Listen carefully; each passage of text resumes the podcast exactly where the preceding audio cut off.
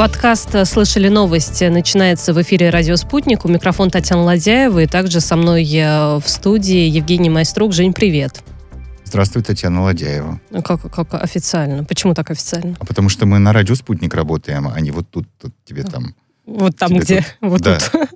А, с нами а, сегодня в эфире и примет участие в подкасте «Слышали новость» главный редактор Раша Бионд Всеволод Пуля. Всеволод О. Юрьевич, здравствуйте. Всеволод, мы вас приветствуем. Здрасте, коллеги.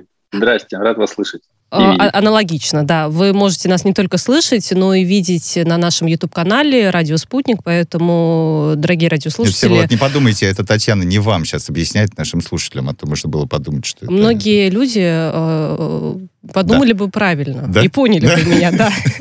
Это ты создаешь какие-то сложности, Сложности и проблемы. А, так, давайте решать проблемы, а, исходя из новостей. Исходя из новостей. Первая новость. В работе крупнейших а, мировых СМИ интернет-ресурсов сегодня произошел сбой. Оказались на какое-то время недоступны, к примеру, The New York Times, Bloomberg, также сайт Amazon, Spotify, ну и другие известные нам сервисы. Не открывался и сайт британского правительства, в том числе, в том числе сбой был связан с проблемами со стороны провайдера. Сейчас неполадки уже устранили. А, сбой не повлиял на работу российских сайтов и сервисов. Всеволод, вот по вашему мнению, насколько вообще стоит нам, может быть, обращать внимание, да, и придавать значению э, таким новостям, потому что действительно Россию, ну, не сильно это затронуло, но, тем не менее, э, вопрос кибербезопасности, он всегда в наши дни актуален. Вот по вашему мнению, что здесь случилось и насколько это был масштабный сбой? Ну, смотрите, мне кажется, за месяцы удаленки многие привыкли к тому, что когда не работает интернет, нужно бежать и проверять, не ударила ли молния в роутер свой, не забыл ли ты оплатить счет провайдеру, а потом э, переключаешься на мобильный интернет, а потом еще что-то. И в итоге выясняется, что это не у тебя проблемы, а глобальный интернет-провайдер где-то далеко за много километров от тебя, у него случился пожар в дата-центре, и в итоге все упало. Вот э, такая, такая мне кажется, новая психологическая э, болезнь нашего цифрового мира, когда ты не знаешь, почему сайт не открывается. Вот. В целом а, история такая, что многие используют а, облачный хостинг для своих сайтов, да, чтобы сайты быстрее открывались в разных частях мира, особенно глобальные компании. То есть создается много копий одного и того же сервера. Э, ну, одного и того же сайта на разных серверах. И для жителей Австралии, для жителей э, Южной Америки, для жителей России один и тот же глобальный сайт будет открываться одинаково быстро. Именно за счет того, что его копии на этих облачных серверах хранятся. Тут э, до конца непонятно еще, что произошло и какую часть пользователей затронуло, но, судя по всему, это вот как раз пострадала одна из частей большой инфраструктуры интернет-провайдеров Австрии. А, вот, кого она затронула до, до конца, мы, по-моему, так и не поняли. Она могла да, и из-за чего были, собственно говоря, эти неполадки, тоже пока ну, не до конца понятно. Без деталей сообщается. Да. да, ну, в целом, наверное, если какой-то из этого вывод пытаться сделать, то, наверное, вывод такой, что то, что мы привыкли воспринимать как э, должное, что интернет работает без перебоев, и можно надеяться, что всегда откроется твой любимый сайт, ты всегда можешь загуглить какой-нибудь вопрос, быстренько посмотреть в Википедии какой-нибудь факт, э, все это на самом деле не должное, все это достаточно хрупкое. И, наверное, в чем-то история с суверенным интернетом, когда ты не зависишь от глобальной инфраструктуры, именно вот в этом э, смысле безопасности, да, того, что ты не зависишь от инфраструктурных сбоев других игроков, она очень хорошая. Вы когда вот сейчас э, местоимение «ты» произносите, что вы имеете в виду?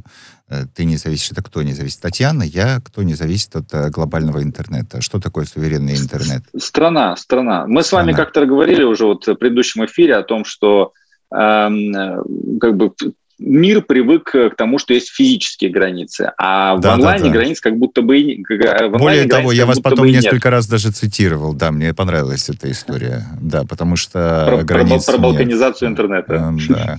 про то, что все стараются сделать свои правила. Да, понимаете, ну что такое? Теперь тоже свои правила. Что такое суверенный интернет? Мне сегодня целый день про него э, талдычат. Ну, будет Сбербанк у вас открываться, хорошо, CNN вы по-прежнему не откроете, вот, э, который сейчас рухнул из-за э, вот этого американского провайдера. Ну, то есть что такое суверенный интернет? Ну, интернет, его довольно сложно замкнуть на каком-то одном, скажем так, в каком-то одном контуре, да, mm-hmm. ограничить его серверами, а вот, потому что система изначально, архитектура системы такая, что она построена на связях разных узлов э, друг с другом, поэтому это скорее дублирование, да, это э, когда, допустим, интернет вот так же упадет по всему миру, в России он не упадет, да, там э, CNN не будет открываться из России, но он точно так же не может не открываться из Америки, но при этом какие-то базовые сервисы, необходимые жителям России, типа госуслуг, типа того же Сбербанка, что процессинг карточек работал. Типа просто. радиоспутник, вот, я вот, надеюсь и радиоспутник да, будет вещать. Э, вот это, мне кажется, более критическая инфраструктура, которая не должна зависеть от э, того, что где-то в Амстердаме начался пожар в дата-центре. Да, так сложно с вами поспорить. Ну вот здесь, я бы да. здесь поспорила только с тем, что мы якобы привыкли, что интернет всегда работает без перебоя. Мне кажется, это далеко не так, потому что очень часто уж мы встречаем все-таки сообщения о том, что а, та или иная соцсеть сегодня зависла, произошел где-то сбой, Мессенджер, да, сами наблюдаем, да, что mm-hmm. какая-то страница страница не всегда открывается. А, действительно, какой-то мессенджер может не так быстро работать, как обычно. Поэтому мне кажется, что мы, наоборот, к этому привыкли. Ну, для многих сервисов это проблемы роста. А, да, вот э, Telegram стал э, бешено расти в начале 2021 года, и, и каждый раз, когда идет бешеный рост, это очень хорошо показано вот в сериале Кремниевая долина комедийном, это только кажется, что как все классно для создателей сервиса, когда вдруг тебе в секунду подписывается по тысяче пользователей. А на самом деле каждую тысячу пользователей, каждое сообщение, каждый пересланный видеофайл в мессенджерах и в других сервисах нужно поддерживать серверными мощностями, электричеством, и это все стоит огромных денег. Поэтому сейчас э, крупные эти гиганты как раз э, платят хорошие деньги специалистам по масштабированию архитектуру по быстрому масштабированию сетей. А, поэтому часто это даже не проблема с дата-центрами, это проблема того, что не хватает ресурсов для роста. Давайте продолжим э, тему вот, интернет-ресурсов, э, цифровизации. Для зарубежных цифровых компаний э, ну, планируют, пока еще не ввели, планируют ввести новый налог. Э, компании должны будут платить 3% от дохода, э, который они получают именно от россий, российских пользователей, э, и под этот налог попадают также зарубежные маркетплейсы. Э, средства предполагается, ну, это магазины доставок. То есть ты решил себе заказать заказать какой-то товар из-за рубежа, тебе это приходит, mm-hmm. и с тебя, вот с того дохода, который ты оплатил эту покупку, 3% mm-hmm. Россия себе заберет у зарубежной компании. А, эти средства, вот в виде 3%, а, планируют направить на льготы для отечественных цифровых компаний, так как их, цитата, больше невозможно финансировать из государственного бюджета. Очень понравилась мне эта фраза. Поэтому мы ведем такой налог да, для бизнеса и, собственно, будем забирать эти 3%. Вы насколько приветствуете вот новый налог, который планируют ввести? Ну, э, тут надо вспомнить, что не так давно НДС э, тоже стали брать с зарубежных сервисов, которые, э, которым платят россияне. И тут новое повышение. И когда вот повышали, вернее, вводили сам НДС, что мы увидели? Большинство этих сервисов просто кратно этому налогу подняли цены для российских пользователей. То есть здесь для конечного потребителя это будет ровно вот повышение цен, потому что просто этот новый налог э, зарубежные маркетплейсы и сервисы включат в э, цену. Ну, как всегда, а, страдают поэтому... обычные потребители. Да, да. Э, насчет того, куда эти деньги потом перевести, на поддержку, как вы сказали, российских компаний, которые финансируются из госбюджета. Это какие интересные компании. Нет, я так понимаю, создавали... что это не Таня сказала. Это, понимаете, тот, кто придумал э, очередной налог. Это да, да а, анонс. Есть, э, вот Такая информация вот. есть в анонсе, собственно говоря, этого Больше налога. невозможно финансировать из государственного бюджета. И тут, опа, мы понимаем, что какие-то отечественные цифровые компании финансируют из государственного бюджета. Нормально вообще? Нормально? Ну, это, ну, такие, такие правила, да. А, а, цифровые компании государственные. Ну, госуслуги, мне кажется, вот про них идет речь, хотя а, причем ну, тут они? Причем тут они, да. Да, ну, на них точно новый налог никаким образом не будет. А уже э, точно введут? ну, разрабатывается сейчас, а, да, сама система, то есть, э, потому что, допустим, в Великобритании Э, такой налог уже существует, э, там ввели налог в одностороннем порядке. Или же сейчас рассматривается вариант, что российское правительство присоединится к глобальной системе налогообложения. То есть э, рассматривают именно то, как подключиться, скажем так, к этой системе, mm-hmm. но сам налог ввести планируют. Ну, сам налог, а как вот как думаете, вот если налог будет, вот если налог будет 3%, цены повысятся больше, чем на, на 3%, мне кажется, на 5, на 10, на сколько? Ну, э, тут я думаю, что каждая компания сама будет решать, насколько повысить, э, потому что есть разные прецеденты. Да? Какие-то компании, допустим, вот если смотреть на цены на новинки Apple, которые они предлагают в России, у них доллар стоит 100 рублей. То есть они просто закладывают в цены сценарий такой, что доллар будет стоить 100 рублей. На всякий случай. Ну, мало ли, вот цены менять не будем в ближайшие три месяца, но на ближайшие три месяца у нас доллар 100 рублей если сравнивать с ценами в американском Apple Store. Вот, поэтому кто-то будет закладывать сильно больше. Ну, на всякий случай. Вдруг, конечно, сначала 3% будут брать, а потом 5%. А пользователи, что кратно повышать цены каждый месяц. Кто-то, может быть, и ничего не введет, скажет, ладно, что уж там, не будем расстраивать российских пользователей. Сложно сказать, надо по конкретным компаниям смотреть. Мне кажется, российские пользователи не всегда задаются вопросом, почему цена изменилась. Это уже тоже как такой факт, который нужно иногда просто принять. А, ну, да, почему? Цены. Ну, повысили, повысили. На... Из-за налога, ну окей, собой. пусть будет из-за налога. Да, может, Вообще налоговая история, связанная с технологическими компаниями, это дико интересная история, потому что все техногиганты, они тратят э, огромные деньги на содержание армии юристов, которые как раз им э, экономят еще больше горы денег. Поэтому вы, наверное, видите в часто в выписках э, из различных интернет-зарубежных сервисов, что счет вам выставила Ирландия. Например, компания зарегистрирована в Ирландии.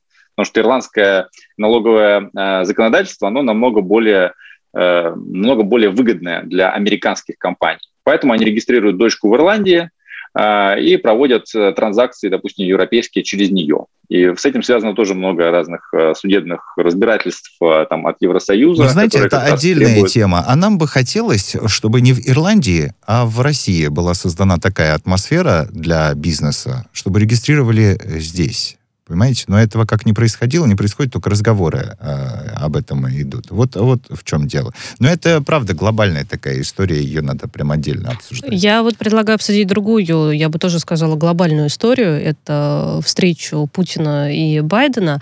А Байдену дали э, совет э, пойти на сделку с Путиным. Ну, в общем, в преддверии встречи, как мы знаем, очень многие э, СМИ, э, журналисты, различные дают советники, Байдену, да, да, они дают, ну, не только Байдену, мне кажется, они всем дают всем советы дают.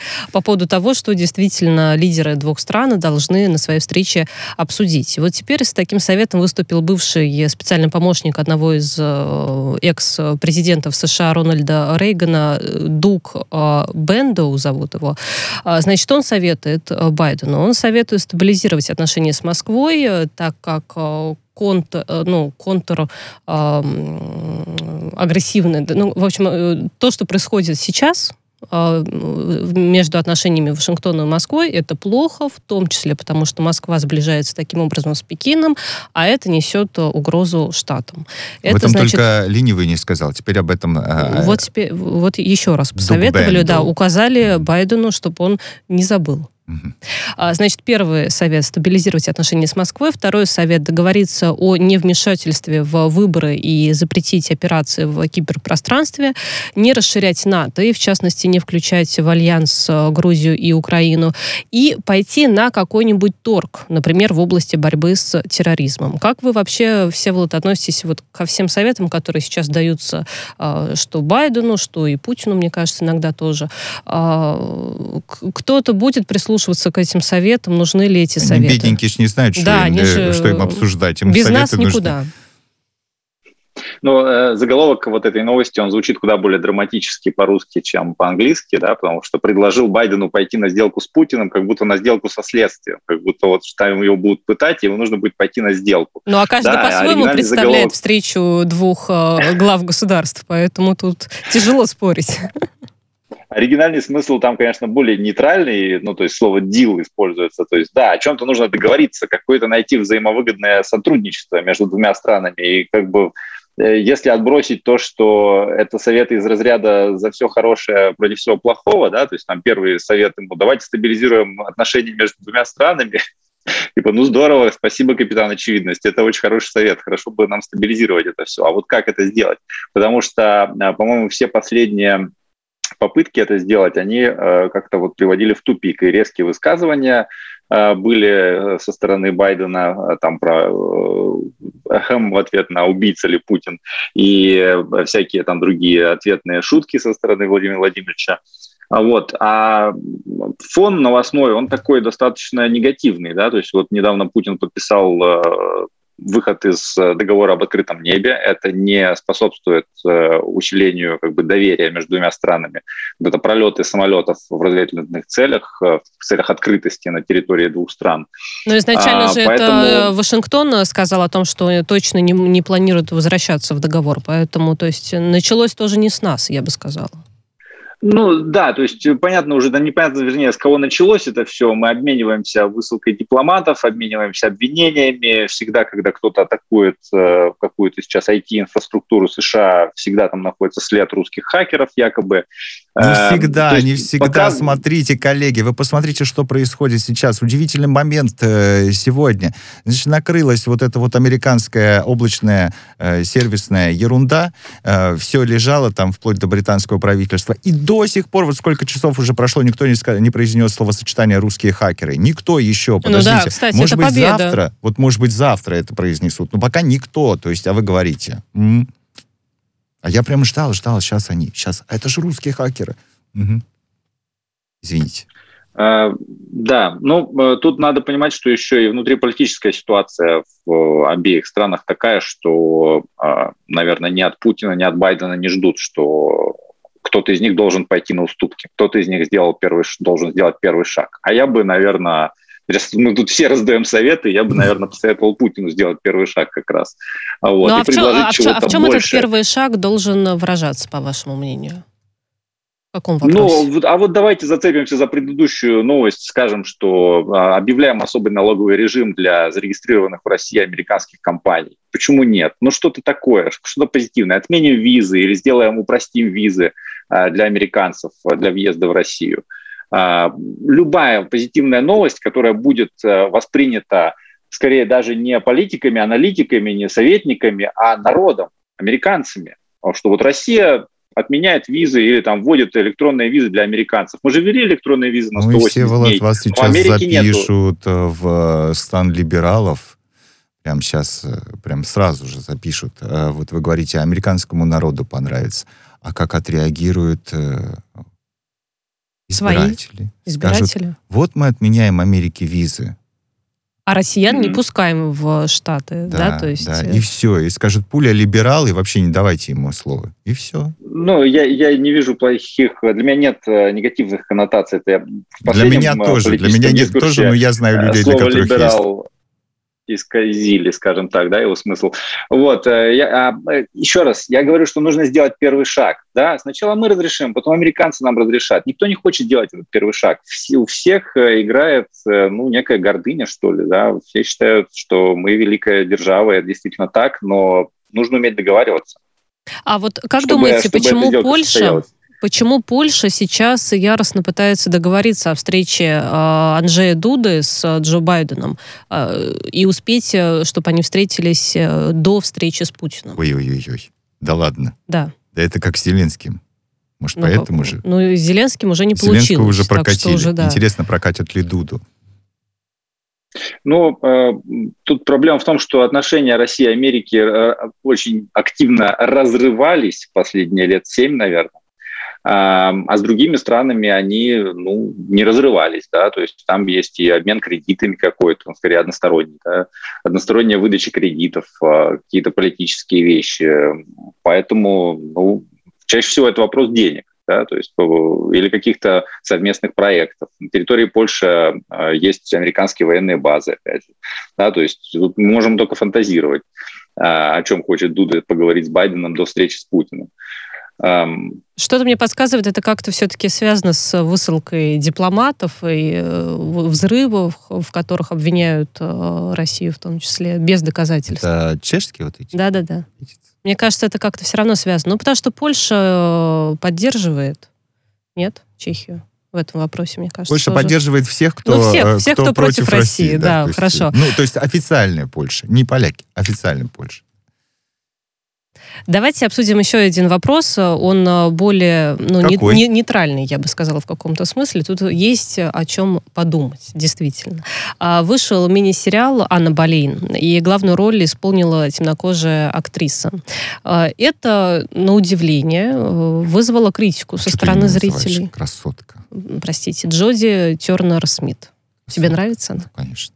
Она всем нравится. Нет, я, я согласна, что она очень красивая. Да, да. И, Но, и, и тем что? не менее, ее роль в этом мини-сериале не была воспринята бурными овациями.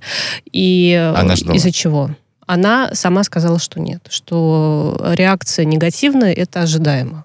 Так. В общем, из-за цвета кожи недовольны. Отмечается, что не может Анну Болейн играть темнокожая актриса, что идет в разрез, мне кажется, со всей той а, политикой а, культурной и а, антироссийской, которая пропагандируется и навязывает, навязывается за последний вот год, так точно. А, как, Всеволод, как вы сами оцениваете вот э, такой шаг? Потому что я, на самом деле, не так давно смотрела на Netflix э, сериал, не помню, как он называется, но там герцога играл темнокожий актер. И, ну, не только он играл э, того героя э, исторически, э, ну, которым он не мог быть, да, то есть было искажение уже истории.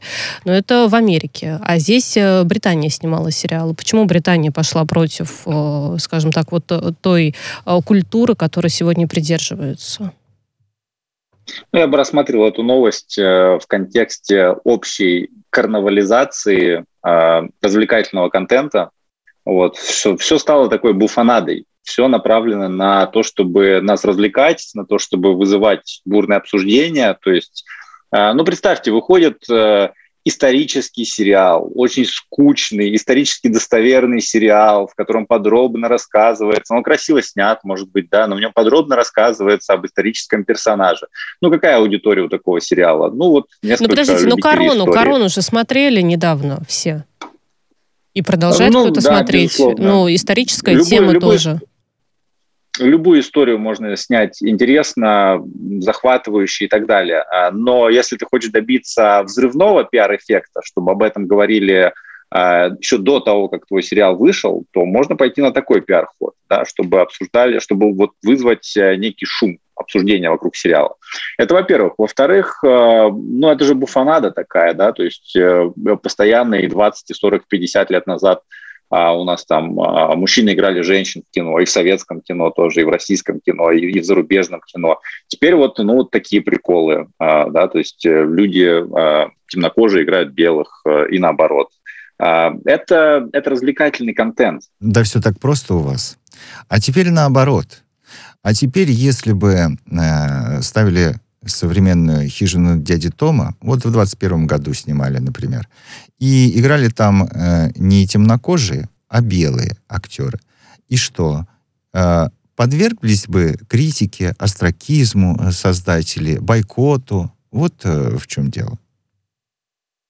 Ну, а, я думаю, что это был бы сознательный шаг со стороны вот создателей, создателей да, такого сериала. Безусловно, да. под, безусловно, безусловно, подверглись бы, безусловно, это было, было бы частью их, а, видимо, пиар-стратегии по раскрутке этого фильма «Хижина дяди Тома». Ну вот мне кажется, что, конечно же, это был вот выбор темнокожей актрисы на роль Анну Болин. Это тоже был а, сознательный шаг. Но мне кажется, ожидали ровно противоположной реакции. Сознать... А, ну я думаю, что на, на самом деле наоборот, это дань. Рукоплес... Чего? Рукоплескать. Ну, я думаю, да, да. А, а тут Сейчас наоборот. же, наоборот, э, на, на все главные роли претендуют темнокожие актрисы. Их утверждают. Здесь пошли по тому же принципу. Но почему-то зрителю это не понравилось. Мне кажется, это вот то, что не понравилось, и то, что была критика, мне кажется, этого никто не ожидал.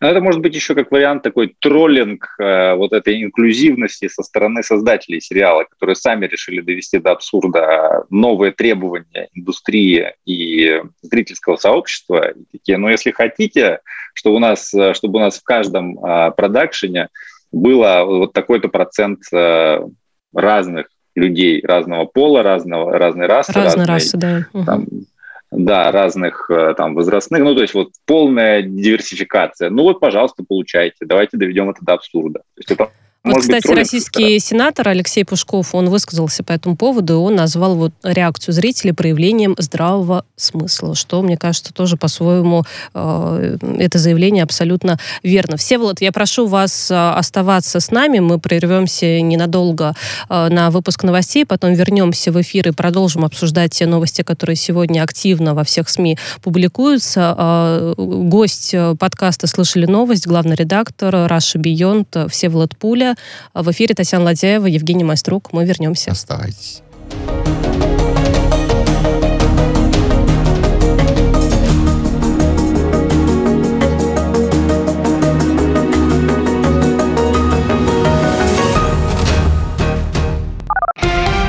Радио «Спутник». Новости. Здравствуйте. В студии Михаил Васильев. Москва не уходит от диалога с НАТО. Последняя встреча, которая состоялась два года назад, была проведена по инициативе России, напомнил замглавы МИД Александр Грушко. Он посетовал на то, что Альянс не воспринимает предложение Москвы по деэскалации и отказывается восстанавливать контакты по военной линии. Дипломат подчеркнул, что подобные взаимодействия востребованы как раз тогда, когда сближаются зоны проведения учений. В результате демонизации операции России усиление НАТО, спокойные раньше Балтийское и Черное моря, практически превращены в арену военного противостояния, пояснил замминистра. Берлин должен разработать автоматические меры против последствий э, Северного потока-2. На этом настаивают в Вашингтоне, заявил госсекретарь Антони Блинкен. Он пояснил, что США намерены возместить Украине возможную потерю э, трансферных платежей и обеспечить, чтобы Москва, цитата, не могла использовать газ как инструмент принуждения. Кроме того, глава Госдепа отметил, что достройка трубопровода и его ввод в эксплуатацию – разные вещи, и США по-прежнему будут работать над тем, тем, чтобы проект «Газпрома» так и не заработал. Не стоит э, серьезно относиться к попыткам польских властей э, переговорить с президентом США перед его встречей с российским коллегой. У официальной Варшавы не получится уговорить Джо Байдена вернуть санкции против Северного потока-2, пояснил экс-президент Польши Лех Валенса. В Белом доме реалисты понимают, что строительство почти завершено и оно очень дорого обошлось, добавил Нобелевский лауреат. Ранее сегодня польские СМИ сообщили, что в Варшаве очень недовольны по последними действиями Вашингтона, которые касаются проекта «Газпрома». По данным прессы, в этой связи э, польские власти пытаются встретиться с Байденом до 16 июня. Радко Младич останется в Гааге, пока не будет организован перевод в другую страну, сообщил суд. Ранее сегодня апелляционная палата Международного трибунала подтвердила вынесенный приговор о пожизненном тюремном заключении для Младича. Бывший командующий боснийских сербов 16 лет скрывался от правосудия и был арестован в 2011 году. Генерал э, был признан виновным по 10 из 11 пунктов обвинения, в том числе в геноциде боснийских мусульман в 95 1995 году и в нарушении законов и обычаев ведения войны в Боснии и Герцеговине. Адвокаты отвергали предъявленные обвинения и требовали освобождения Младича.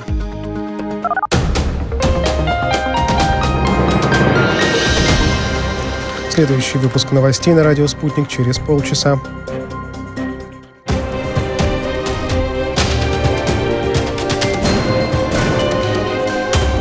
Радио «Спутник».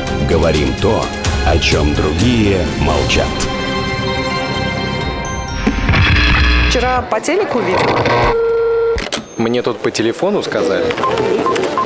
В соцсетях только обсуждают, что... И так десятки раз каждый день. В эфире «Радио Спутник». Всегда правильный ответ на вопрос. Слышали новость? Подкаст «Слышали новость» продолжает свое вещание в эфире «Радио Спутник». Татьяна Ладяева у микрофона и со мной в студии Евгений Майструк. Жень, привет. Всем здравствуйте. С и... нами Всеволод Пуля. Главный редактор Раша Бионд. Почему до конца уже представил бы человека? Что ты посередине представления Вы замолчал. нетолерантный и агрессивный Почему? коллега. Давайте Нет. поговорим о том, что э, у российских школьников появится цифровое портфолио. Как да. Вы, как вы к этому относитесь? до 2022 года. Но еще не факт, что А. появится, пока еще только думают над э, таким предложением. Что, что такое Цифровое цифровое? портфолио. Цифровое портфолио. В То есть интернете. некий сервис, куда будут загружать э, все грамоты, достижения школьников э, с Не, ну первого так-то класса. хорошая идея. Я обычно Идея, не... идея, идея хорошая, по идее. Мгм. Всеволод, вы как Всеволод, относитесь? у вас есть цифровое портфолио из вашей школы? А, У меня есть э, такая папка с разными вырезками из э, Вот. стен газет, какими-то поздравительными Вот. открытками.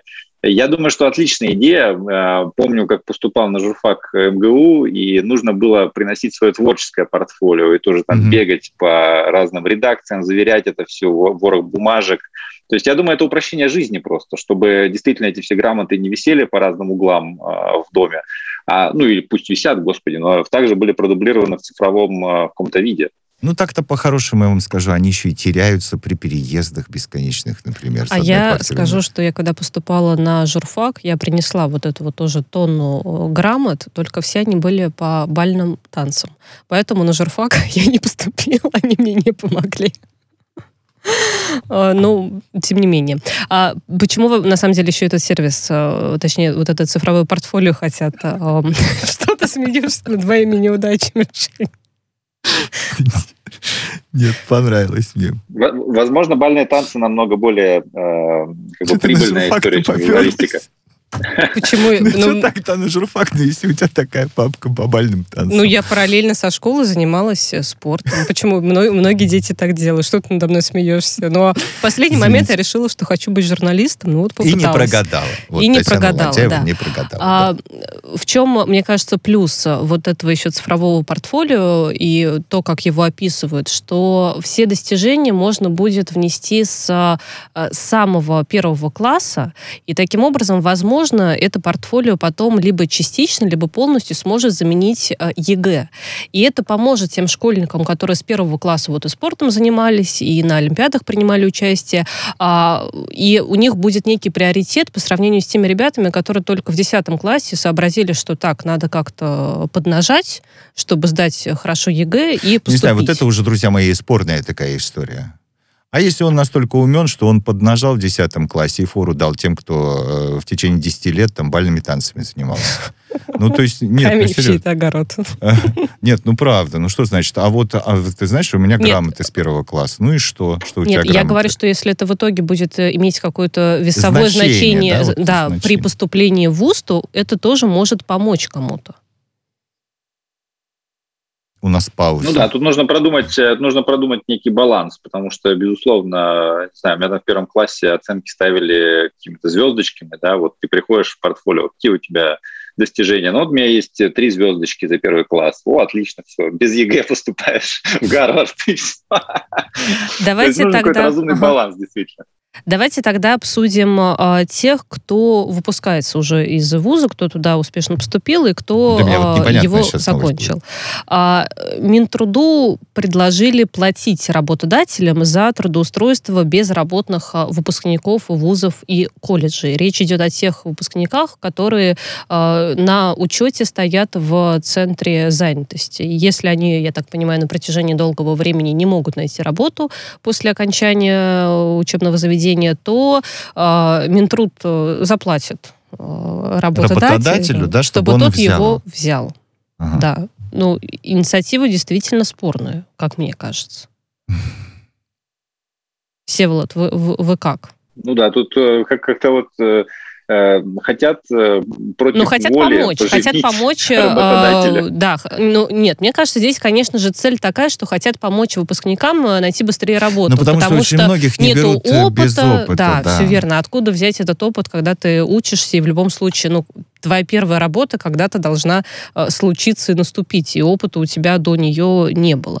И здесь, мне кажется, таким образом хотят мотивировать работодателей, которые сомневаются в том, брать выпускника или нет на работу, вот, э, чтобы его взяли и даже таким образом э, оплатить ему, ну, какие-то первые его Ну, заплатить а, как бы за оклады. этот э, первоначальный опыт. Вот так. Ну, в принципе, логично, с одной стороны. Ну, я бы скорее ввел что-нибудь про обязательные стажировки, да, не обязательно оплачиваемые причем. То есть э, никто тебе не мешает получать опыт э, без получения денег, да, иди, ходи на стажировки, э, в том числе и между э, занятиями, да, то есть там в, на каникулах, допустим, чтобы это не мешало учебному процессу. Я всегда говорю практикантам, которые к нам в редакцию приходят, что ваша задача пройти стажировку и за это время показать, что вы незаменимы, чтобы мы захотели взять вас на работу. Да, там, не знаю, часто бывает, что человек приходит на практику, ему дают очень мелкие поручения, но его задача, наверное, на стажировке лучше понять структуру организации и какие, э, какие места он может заполнить внутри этой организации, какие есть проблемы, которые он может решить. Но мне кажется, и самому выпускнику это очень полезно, потому что он может понять вообще, чем именно он хочет заниматься, потому что не до конца, э, учась в ВУЗе, мы понимаем э, все особенности той профессии, на которую мы учимся. Ну да, то есть зачем тут э, платить деньги за то, чтобы работодатель брал человека, который ему, может быть, не нужен? Нет, пожалуйста, предлагайте больше стажировок, дайте людям хотя бы возможность бесплатно поработать, бесплатно опыта набраться. Это иногда стоит дороже, чем любой гонорар.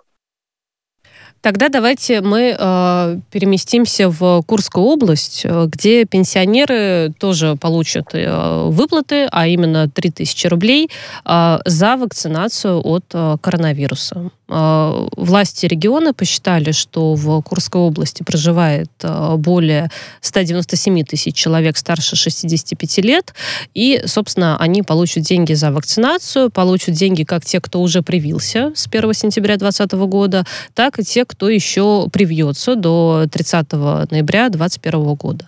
А как вы относитесь вот к такой мотивации для прививки, потому что, ну, известно, что люди не очень граждане активно идут прививаться, и вот такое вот денежное вознаграждение, насколько оно поможет, по вашему мнению? Ну, тут э, действительно две стороны есть. С одной стороны, э, нужно стимулировать э, вакцинацию, потому что вакцинация – это единственный известный сейчас эффективный способ победить э, пандемию. Темпы вакцинации в России катастрофические. Вакцинация на данный момент провалена. Поэтому стимулировать население к вакцинированию необходимо.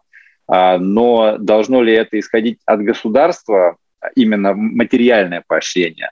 А, спорный вопрос, потому что как только тут включаются деньги, у части граждан падает доверие. Ага, Должно, я, я вам хочу сказать, но почему. платят деньги. Потому что лучше я тебе дам 3000 рублей, ты пойдешь себе наконец-то сделаешь прививку, чем я потом потрачу 300 тысяч, пока три месяца буду тебя от пневмонии лечить. А мне кажется, да, если не Логично. государство, то кто, кто может Потому что э, тут, дать когда мы денежную говорим, мотивацию? А лечит-то кто? Государство ну, лечит. Да. Куда? Куда идут? Ну, понятная история. Но хочется отметить, что это... Вот, Евгений, прекрасно. Давайте вынесем это прямо на плакат. Вот эти 33 тысячи сейчас лучше, чем 300 тысяч за койку и То есть вы думаете, у нас просто плохие э, рекламные ходы и слоганы, поэтому люди не идут вакцинироваться? Да, но вообще, конечно, вакцинация, правда, провалена. Ну, обычно вот в мире, по-моему, общая практика, что э, бизнес как-то доплачивает э, за вакцинацию. В России тоже, да, есть там история с Аэрофлотом, с бонусными милями тем, кто вакцинируется. А, там в Америке бесплатное пиво раздают тем, кто вакцинируется. То есть от бизнеса инициативы такие могут исходить. Ну, знаете, люди старше 65 лет, мне кажется, не так часто у нас э, летают куда-либо, чтобы, допустим, э, это их ну, действительно хорошо, стимулировало. Ну, хорошо, в гипермаркете скидочка тебе. А вот такая скидочка уже э, в Москве предусмотрена. С 27 апреля в столице стартовала тоже программа, называется «Миллион призов». Москвичи старше 60 лет, которые сделали прививку от коронавируса, они получают подарочную карту э, на определенное количество баллов. Каждый балл равняется рублю, и можно каким-то образом использовать использовать для оплаты товаров и услуг в тех магазинах, которые подключились э, к этой программе. Но стоит отметить, что подарочная карта выдается на одну тысячу баллов, то есть это одна тысяча рублей, а в Курской области выдают три тысячи тем, кто привился, то есть больше. любая спасенная, любая спасенная жизнь – это прекрасно. Если вот эти 3000 рублей, заплаченные там нескольким пенсионерам, они спасут э, их жизни, потому что они вакцинировались, это уже здорово давайте порадуемся просто за них. Нет, конечно же, давайте порадуемся, действительно прививаться надо. Но как вы думаете, какой еще шаг нужно властям принять, чтобы больше людей стали доверять э, нашим препаратам? Ну, личный пример, а, чтобы это все-таки было под камеры, чтобы чиновники, а, там, публичные люди, знаменитости, они а, рассказывали о том, что они привились, показывали, чтобы мы видели, чтобы мы знали подробности, каким препаратом, как у них происходит, были ли какие-то побочные эффекты. Плюс, конечно, более плотная работа над клиническими испытаниями, потому что по спутнику третья фаза так и не завершилась, по новым двум вакцинам а, тоже непонятно, что с исследованиями. Должны быть э, нормальные В общем, данные, больше информации, том, больше информации. Я поняла. Спасибо больше большое. информации, именно, потому что сейчас да, все вот, к сожалению, у нас ограничено Всеволод, время эфира. да, очень вас. Э, спасибо большое за участие видеть. в подкасте «Слышали новость». Главный редактор Раша Бионд Всеволод Пуля был э, с нами в эфире «Радио Спутник». Также здесь были Татьяна Ладеева и Евгений Майструк. Жень, спасибо. Были, спасибо.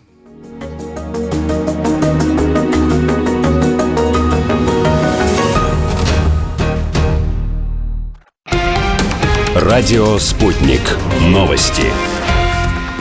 Здравствуйте, в студии Михаил Васильев. Москва не уходит от диалога с НАТО. Последняя встреча, которая состоялась два года назад, была проведена по инициативе России, напомнил замглавы МИД Александр Грушко. Он посетовал на то, что Альянс не воспринимает предложение Москвы по деэскалации и отказывается восстанавливать контакты по военной линии. Дипломат подчеркнул, что подобное взаимодействие востребовано как раз тогда, когда сближаются зоны проведения учений. В результате демонизации мобилизации России, усиление НАТО, спокойные раньше Балтийское и Черное моря практически превращены в арену военного противостояния, пояснил замминистра. Берлин должен разработать автоматические меры против последствий э, Северного потока-2. На этом настаивают в Вашингтоне, заявил госсекретарь Антони Блинкен. Он пояснил, что США намерены возместить Украине возможную потерю э, трансферных платежей и обеспечить, чтобы Москва, цитата, не могла использовать газ как инструмент принуждения. Кроме того, глава Госдепа отметил, что достройка трубопровода и его ввод в эксплуатацию – разные вещи, и США по-прежнему будут работать над тем, чтобы проект «Газпрома» так и не заработал. Не стоит э, серьезно относиться к попыткам польских властей э, переговорить с президентом США перед его встречей с российским коллегой. У официальной Варшавы не получится уговорить Джо Байдена вернуть санкции против Северного потока-2, пояснил экс-президент Польши Лех Валенса. В Белом доме реалисты понимают, что строительство почти завершено и оно очень дорого обошлось, добавил Нобелевский лауреат. Ранее сегодня польские СМИ сообщили, что в Варшаве очень недовольны по последними действиями Вашингтона, которые касаются проекта «Газпрома». По данным прессы, в этой связи э, польские власти пытаются встретиться с Байденом до 16 июня. Радко Младич останется в Гааге, пока не будет организован перевод в другую страну, сообщил суд. Ранее сегодня апелляционная палата Международного трибунала подтвердила вынесенный приговор о пожизненном тюремном заключении для Младича. Бывший командующий боснийских сербов 16 лет скрывался от правосудия и был арестован в 2011 году. Генерал э, был признан виновным по 10 из 11 пунктов обвинения, в том числе в геноциде боснийских мусульман в 95 1995 году и в нарушении законов и обычаев ведения войны в Боснии и Герцеговине. Адвокаты отвергали предъявленные обвинения и требовали освобождения Младича.